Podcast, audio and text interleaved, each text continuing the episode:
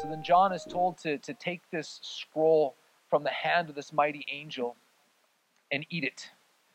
This is something that both Jeremiah and Ezekiel were also told the same thing to take a scroll and to eat it. So John takes this scroll and he eats the scroll. And this the scroll is the message of God. This is the, the unsealed scroll message of, of God of, of the Lamb. And they he was to prophesy and to declare the message. So he was to take in, to eat this message, and then to declare it out and release it.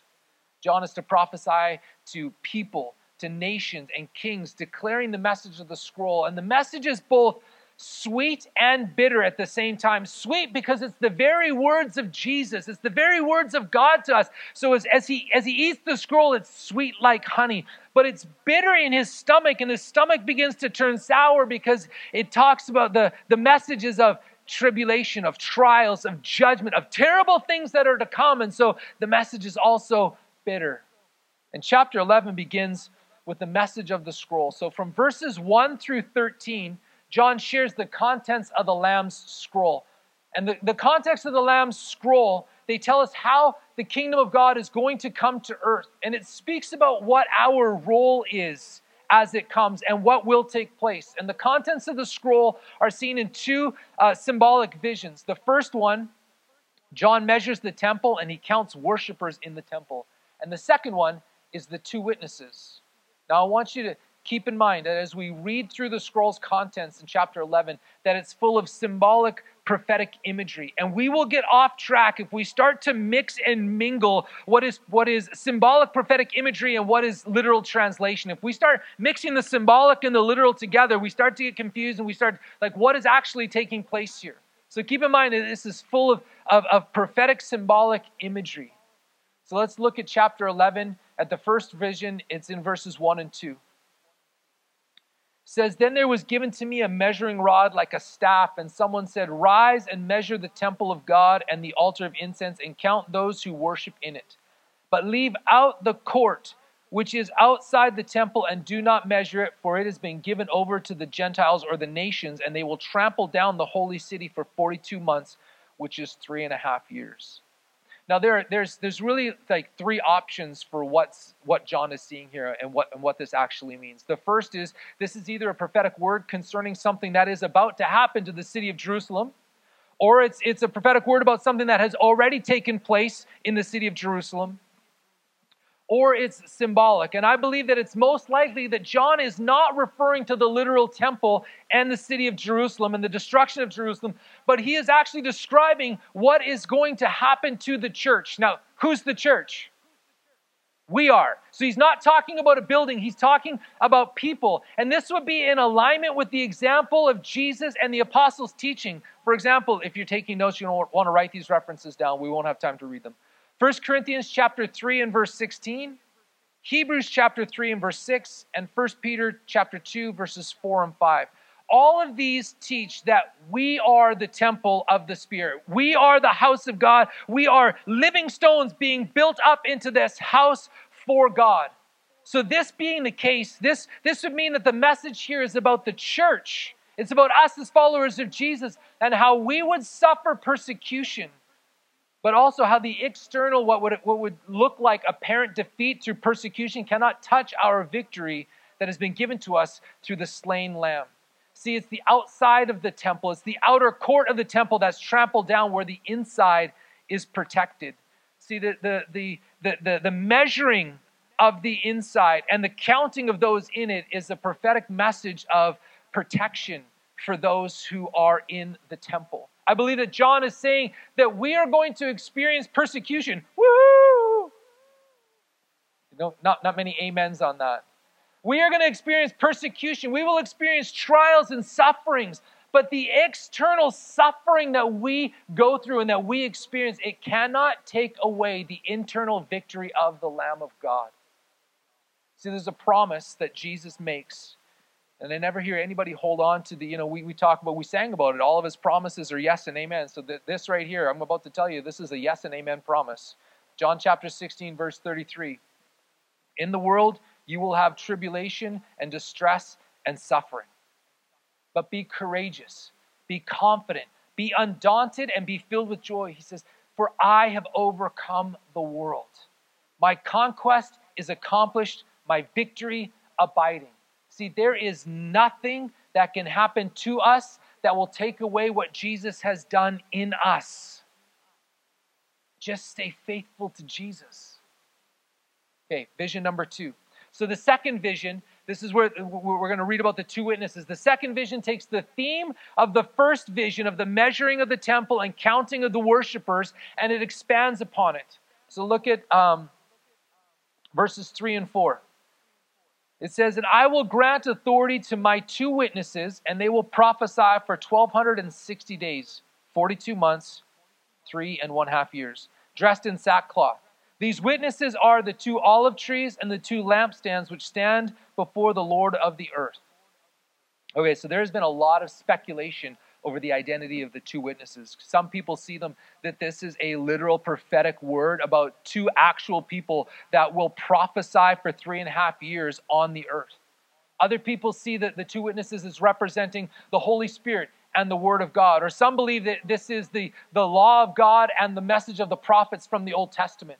But I believe that the, the key to understanding the identity as to who the, these witnesses are, are is found in what John calls them.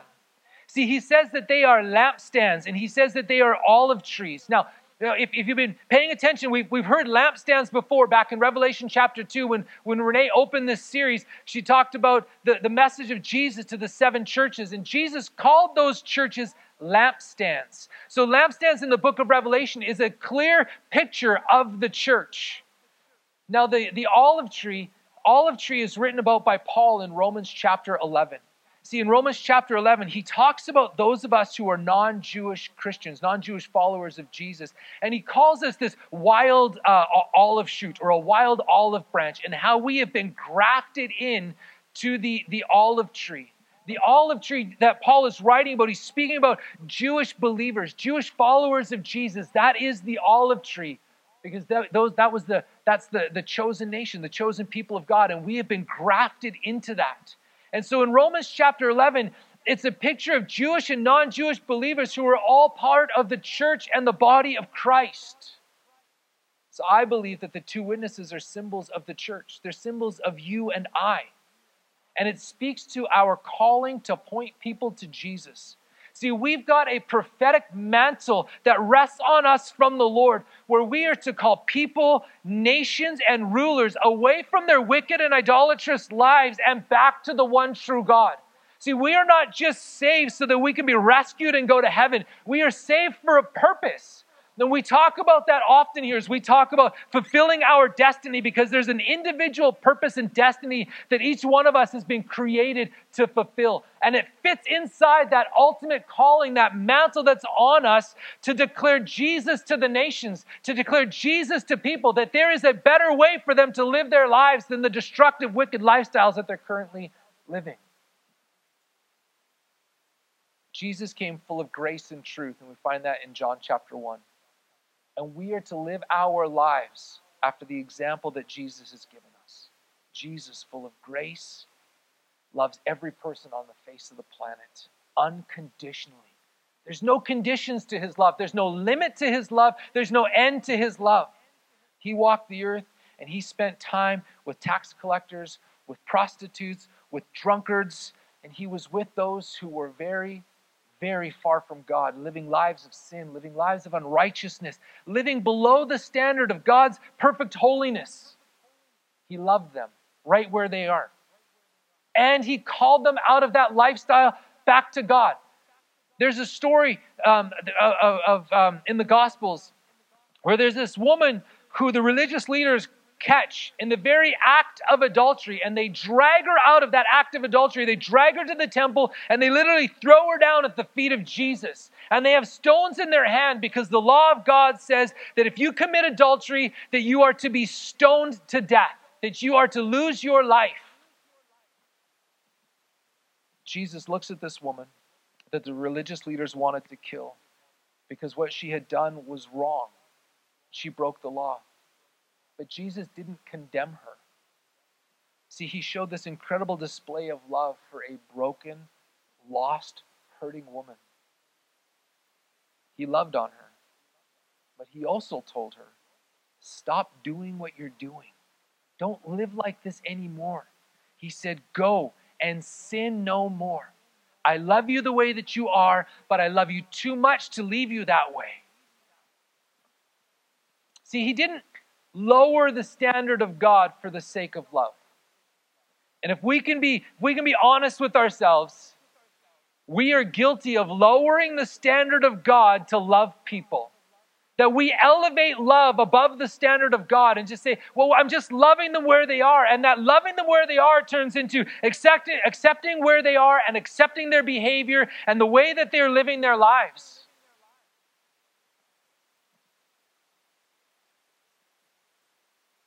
Jesus didn't do that. He loved her. He didn't execute her because she had broken God's law, but he called her higher to live to the standard. And this is how we, as the church, as followers of Jesus, are to interact with the world. With people that do not know Jesus or his ways of right living, we are to love them. We are to build relationships with them. We are to make friends with them. We are to call them higher. We are to demonstrate the love that Jesus has for them through our lives and through our friendship and building relationships with them. And in love, we are to call them out of their destructive lifestyles to serve and to surrender their lives to Jesus because there is no better way to live your life than down on your knees surrendered to Jesus. This is the prophetic message of the witnesses that John sees. This is the prophetic message of the followers of Jesus, the church, where we take up what we read through in the Old Testament as the mantle of Moses and Elijah, who both called nations back to God. Moses stood before Pharaoh of Egypt and called him back to God. And Elijah prophesied to the nations and called them back to the Lord. Look in Revelations chapter 11, uh, verses 7 and 8. It says, When they, these are the two witnesses, have finished their testimony and given their evidence, the beast that comes up out of the abyss or the bottomless pit will wage war with them, overcome them, and kill them, and their dead bodies will lie exposed in the open streets of the great city. Enter the beast into the prophetic vision. So the beast comes up out of the bottomless pit or out of the abyss and kills the witnesses. Now, if you've read through the book of Daniel, Daniel also had a vision of beasts, and I think he saw four different beasts. And, and that's in Daniel, Dan, excuse me, Daniel chapter 7. So if you want to read a little bit about more about the about the beasts, read Daniel chapter 7. But we're not going to get we're not going to um, fully unpack the beast because he plays a much larger role in the second half of the book of Revelation. But for now, we need to understand that the beast is demonically driven and it is sent from the pit of hell to attack the two witnesses, which represent us, the church. So the bodies of the two witnesses are left in the streets for everyone to see. And, and then uh, verses 9 and 10 say this, but I want to read it from the message because it just it pulls it out just beautifully. It says, Those people will cheer at the spectacle, shouting good riddance and calling for a celebration. For these two prophets pricked the conscience of all the people on earth and made it impossible for them to enjoy their sin. See, this again gives evidence to the role that we have as the church to call people out of wickedness. We are to speak and to teach people about righteous living and model this lifestyle of following Jesus' ways in front of them. We have to get better at loving people and calling them into relationship with God, about loving them where they are, but loving them too much to leave them there. See, we demonstrate the love and the lifestyle of Jesus by being with them. And yes, when we're with them, some people, some religious people might look at us and saying, What are you doing? Look at how you're living your life. Look at who you associate with. But they also called Jesus a, a sinner and a drunkard. We are to befriend them, build honest, real relationships with them, not relationships with strings that we're only friends with them so that we can invite them to church real relationships with them. And in that relationship, loving them, we earn the opportunity to call them higher, to talk to them about Jesus, how there is a better way for them to live their life because the way that they're living, the end of that road is not good. The end of that road is destruction, it is pain, it is hurt, it is death. this is also not pleasant for people. I mean, honestly, people just want to be left to whatever they're doing. Don't tell me what I'm doing is wrong. This is honestly, it's, it's, the, uh, it's the ignorance is bliss mentality. And with the death of these two witnesses, the people feel free to live their lives in total rebellion to God, however they want. But suddenly, verse 11, after three and a half days, the breath of life from God came up into them, and they stood on their feet, and great fear and panic fell on all those who were watching them. And the two witnesses heard a loud voice from heaven saying to them, Come up here. And they ascended into heaven in the cloud, and their enemies watched. Followers of Jesus cannot be destroyed because we have life on the inside. The Bible talks about in, in, in the book of Psalms in a couple places, like uh, why are we so afraid of man? What's the worst that man could do to us? What is the worst thing that someone could do to us? They could kill us. This is just the, the tent, so to speak, that we live in. Because the real us, the, the, the forever us, the eternal us, is our spirits living on the inside. So we may, we may lose our lives, but we are alive forever. Because when we receive Jesus into our lives, we are born again, our spirits come alive. So our bodies may die, but our eternal spirits never will because we have the Spirit of God living in us and has made us come alive. So even though we may be killed in the natural in our bodies, our spirits are forever alive and we will be with Jesus for all of eternity. So the witnesses are taken up into heaven. And then, then there's this incredible earthquake that causes great devastation and death. But those that survive, they turn to God and worship Him. As I was reading this through, I feel like it's important to, to, to catch and for us to hold, hold in our hands as we read through the book of Revelation. Everything in the book of Revelation is not, um, is not what's the best way to say this? Is not uh, God orchestrated. Some of the things that happen in the book of Revelation is the demonic response to God. So I'm not like as I read this and there's there's this great earthquake after the witnesses you know ascend into heaven and there's it says like there's like 7,000 people are are killed. I don't believe that this is a God sent earthquake to destroy people. I believe that this is the demonic in reaction to the things that God is doing on the earth. Because after this, and this is how we know this, because from the from the from the, the, seals and the trumpets it did not bring about the repentance of people. They did not turn back to god. So why would a great earthquake where where there's devastation and destruction and loss of life suddenly make people turn to god? That's not what it was. I believe that this is a demonic reaction to what the lord is doing in the earth through his people. And they see how how the church loved people and laid their lives down for people. And that is what caused them to turn back to god to turn and to repent to him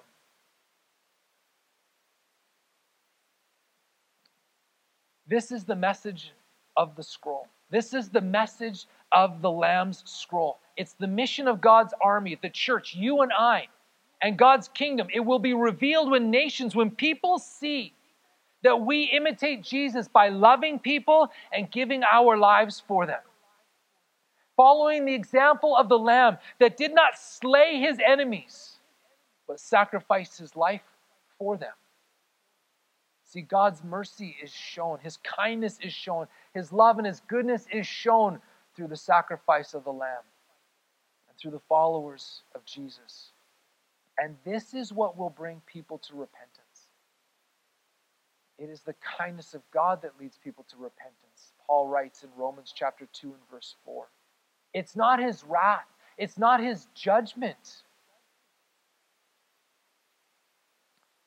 Let's pick up Revelation 11 in verse 15. It says, Then the seventh angel sounded his trumpet, and there were loud voices in heaven saying, The kingdom or dominion, rule of the world has become the kingdom of our Lord and his, of his Christ, and he will reign forever and ever. And the 24 elders who sit on their thrones before God fell face downward and worshiped God. So, what we're seeing with the seventh trumpet, we're seeing the exact same thing that happened when the seventh seal was opened. It reveals that, it shows the coming of the kingdom of God. So the trumpet is blown, and the, the seventh angel blows the seventh trumpet, and we see the kingdom of God has now fully come. The rule and the reign of Christ has been established and now will be forever. And then, in following this, there's this another incredible scene of worship with the 24 elders. Now, remember, back to a few chapters, the 24 elders represent us as the church. And I know there's a lot of things in the book of Revelation that represent a lot of things. So the church is represented multiple times in multiple different ways. But the 24 elders, they represent us as the church, falls down in worship before the throne. And there's this incredible scene of worship again. And as they fall down before God and worship, it says that the temple is opened and the ark, the covenant ark, is seen in the temple. And then there is thunder and lightning and rumblings and earthquakes and hailstorms. I believe what this represents is the, is the visible glory of God in all of its fullness.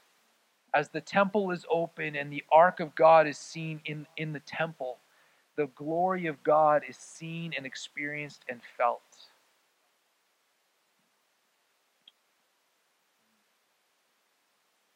As I close today, can I get someone to come and play the keys? Steph, could you come back and just play a little for me?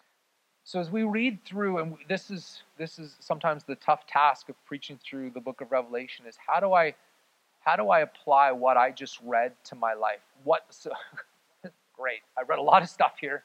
There's a lot of terrible things that are, you know that, that, that seem like they're about to take place. What does this mean for me today? This is what I want you to take away with. That we are tasked with calling people and rulers, those that have authority over us, those who lead cities and states and, and nations, we are tasked with calling them to follow Jesus as Lord. And we do this in three ways. Number one, by loving them loving them the same way that Jesus loves us. Number two, by calling them out of their wicked, idolatrous lifestyles. Because if you're not serving Jesus, you are serving a false God, whatever that God is. For some people, it is actually a false God. You know, for other people, it's it's the God of of themselves. It's that which which is humanism, right? We we set ourselves up as our own God. If you're not following Jesus, you're following another God. That's, that's an idolatrous lifestyle. So, calling them out of that idolatrous lifestyle to follow Jesus. And number three, by faithfully suffering through the persecution that will come as we live out our prophetic calling. Jesus was persecuted, Jesus was hated. And he said, If they hated me, they will hate you too they persecuted me, they will persecute you too. This is what will bring people to surrender to Jesus and repent of their evil ways.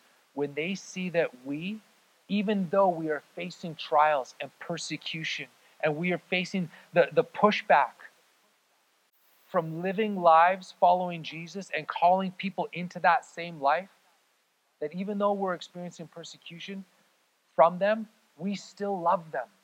And even though we're experiencing persecution and we love them, we refuse to back down and to lower the standard of God. Even though we're faced with pain, even though we're faced with suffering, and some, even though they may lose their lives, we remain faithful to Jesus through it all. Listen, I know this is not a rah rah message. This is not one of those, you know, shout the preacher down, amen. I'm super excited about all of this. We're leaving here and we can take on the world. This is tough. But this is spiritual reality. The way of Jesus is not is it's not always a bed of roses and when it is a bed of roses, it's got thorns in there. Like there's pain, there's suffering. He said, Pick up your cross and follow me. The way of the cross was not an easy way, it was a way of suffering, it was a way of self denial, self sacrifice, surrendering yourself to the will of the Father. But it's in this, following the ways of Jesus, learning to love people that are so opposed to Jesus, so opposed to us, that they would say that they hate us. But it's loving them anyway, even though we don't agree. Because love is demonstrated so much more powerfully when there is disagreement. And it's calling them out of that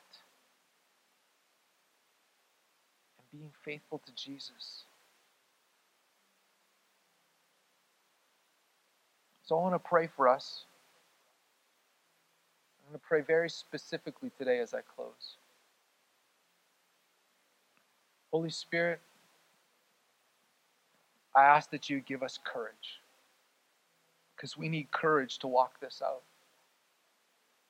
Give us courage to love like Jesus, even when we do not understand how people are living their lives, that we would have the courage to love like Jesus.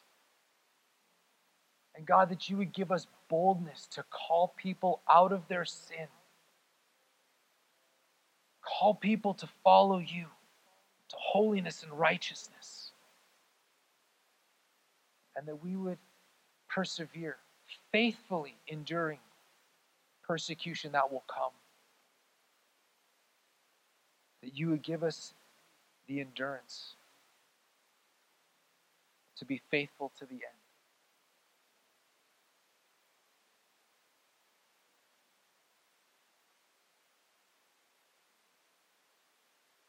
Holy Spirit, I pray that you would encourage us in our spirits. That you would give us eyes to see and ears to hear what you see when you look across the world. Give us ears to hear what you are saying. Because our heart is for people. That we would see them come to know you, to see their lives transformed and changed by the power of Jesus. From death to life, from despair to hope